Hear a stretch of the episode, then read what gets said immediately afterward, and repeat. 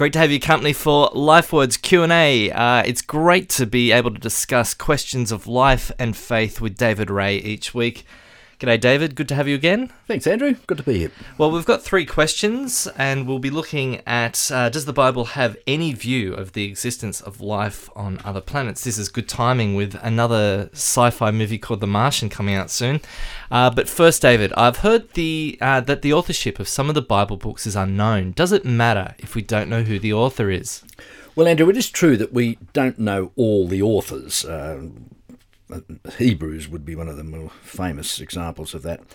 And, and even where some of the authorship is uh, stated by tradition, uh, may, it may not be correct. For example, Moses writing Genesis, and many scholars, for example, scholars who really do believe the Bible and worship Jesus, doubt whether Peter actually wrote 2 Peter.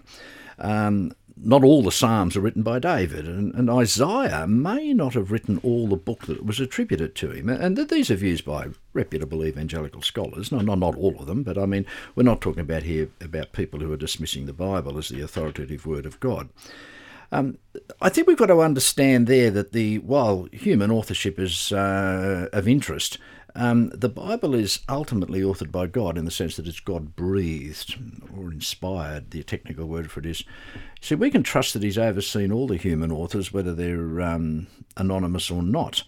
Um, also, note too that it's not a simple matter of a person in the Bible writing a particular book and then seeing it through from A to B till the end. Um, many books of the Bible were compilations of oral traditions over many years. And so, for example, you could argue that a book like Genesis or Exodus has been put together uh, from the contributions of different sources over the years. Maybe so there's not just one author, but perhaps an editor who put it all together. Um, so there's that aspect. And also, this might be a little bit more contentious, but in fact, it was not uncommon for ancient writers to attribute their works to someone they followed or respected. Um, and again, if you say, "Oh, well, that was dishonest," but hang on, you're using 21st century standards of um, uh, to judge what was in the ancient writers. You see, uh, uh, just on a parallel point, um, the ancient writers in the biblical times were not nearly as interested in statistical accuracy as what we are.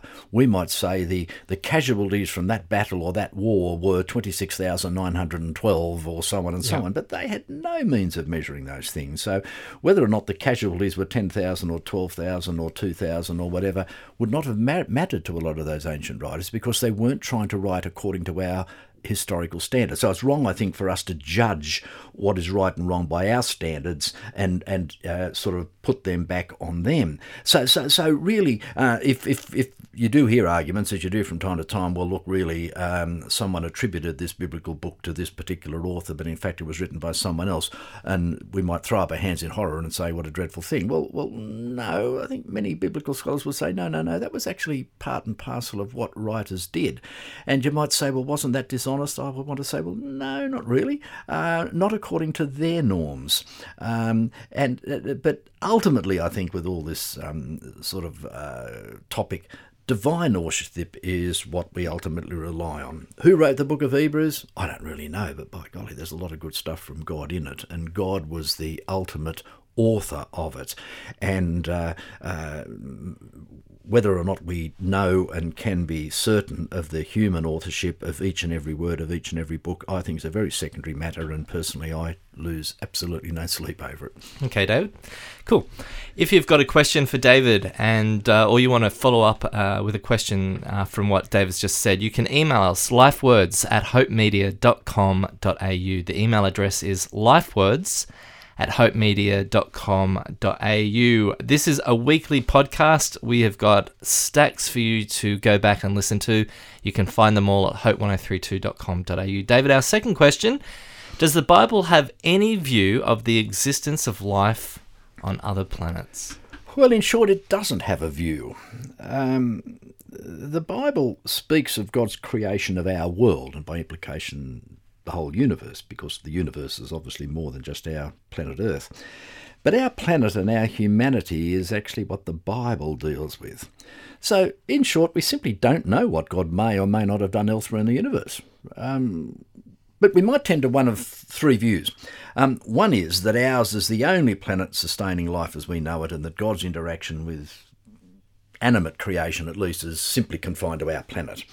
The rest of the universe, yes, it exists as a monument to God's creative power, um, but it has no place in His scheme of salvation. In other words, um, forget it. There's no real life on other planets. Uh, we are the ones who God is um, alone dealing with. Uh, when the new heavens and the new earth come, the rest of the universe is somehow transformed, but it may not impact us at all. So, in other words, well, what's happening out there doesn't really interest us at all. But another approach is to argue that God may well be interacting with other life forms on other planets. Some you cannot perhaps hold that view. Um, that God may could have revealed himself in another way to another set of uh, animate life on some other planet. We've got no evidence of that. We may consider it very unlikely. And you might say, but the Bible says that God only reveals himself uh, to, to, to us through his word and through Jesus and through his spirit. Well, yes, yes, but that, that's talking about our planet. And remember, as I said right at the outset, we can only discuss what is happening on our planet. We can't categorically know what might be happening on some unknown planet somewhere else. We certainly know from our scientific explorations that life as we know it will probably not exist on any other planets in our solar system. We can yeah. probably say that. But is God totally incapable of creating life on some other on the, some other um, uh, entity on the far side of the universe? Um, who knows? Uh, mind you, some others might have an approach. Uh, the third approach is to argue that there may be some other deity out there doing things in ways we're unaware of. So, in other words, God, our God, is dealing with us, but there could be another God dealing with other planets. Now, I, I, I as a Christian, would be very wary of that approach because it presumes the existence of rival gods, and I don't think I'm comfortable with that. Yep. But look, in the end, Andrew, we, we can only um, we can only live in the world as we know it and relate to a God who's revealed himself in certain ways to us. So uh, I can safely assume God's got no rivals. And whatever else is going on in his universe, we can rely on what we know of him here and now on planet Earth. So I've just got to um, uh, confine myself to what I actually know. God is related to us. God has made this world. God was related to us. Uh, God has revealed uh, himself to us through Jesus in his word. God has given us his Holy Spirit. Uh, and all this is happening on planet Earth. And uh, that really is all I know. And what could be happening on other planets, I really don't know. But in the end, it ultimately doesn't concern me. Well, thanks, David. Uh, and uh, that's no tie into the latest film with Matt Damon, The Martian, at all. Uh, our third question for Q and A this week is: I recently read the book of Ecclesiastes and found it thoroughly negative. Uh, what's it all about, and why is it in the Bible, David? Well, yes, I can understand that uh, questioner having that response. I've recently just preached a few sermons on the book of Ecclesiastes, and it is it can be uh, a bit of a downer, as they say. Um, Look, it was probably written by King Solomon as he reflected on his earthly powers and his struggle with the, his misuse of that power and the emptiness of it. I think basically Ecclesiastes is the way it is because it's a description of what life is like if you ultimately leave God right out of the picture. Um, you see, if if we leave God out of the picture, all our wisdom becomes useless knowledge, and Solomon seems to hint at that. All our pleasure becomes short-term selfishness all our achievements become passing and futile. Solomon, the writer of Ecclesiastes, says all that in Ecclesiastes. He's saying, What's the use of pleasure? What's the use of achievement? What's the use of wisdom? But what he's saying is, he's rhetorically saying something along the lines of, If you leave God totally out of the picture, uh, what do these things amount to? Nothing very much. Um, and, and, now, as such, it, it's meant to be negative.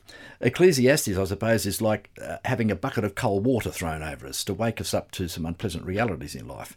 Um, uh, the writer is simply saying if you leave God out of the picture, utterly out of the picture, completely out of the picture, uh, then this is what life can be like. And Solomon uh, says, Look, I've experienced some of this, and I tell you what, it's not good. So it's it's sort of like a warning. Now, of course, it does contain some hopeful passages and some brief reflections uh, um, on what life is like if God does come into the picture but it's only negative in as much as it describes life if you utterly leave God out of the picture. It, it doesn't describe life simply if I'm not a Christian in our terms. No, because there's many people who aren't Christians who live very fruitful and satisfying lives. That's part of the, what we call the common grace of God. But if if if if you are, as it were, uh, not a Christian in our terms, and you leave God utterly out of the picture, all the good things that He gives us, pleasure, uh, achievement, wisdom, and so on, all those things become emptied of their ultimate value. So, look, I think Ecclesiastes is in the Bible because God wants us to be warned. He says, Careful, this is what it is like if you leave me utterly out of the picture. It, it, it's probably the closest parallel to the book is um, Lamentations, the Lamentations of Jeremiah, where, where in the book of Lamentations, it's it's a it's fundamentally a very negative picture, but it's a picture that's in the Bible to show what happens when you turn radically away from God. Thanks, David. You've been listening to Life Words Q and A uh, this week. Next week, we'll join David and we'll be looking at uh, the gifts of the Spirit and also small church or s- small Bible studies within church. Till then, have a great week and uh, we'll speak to you next week.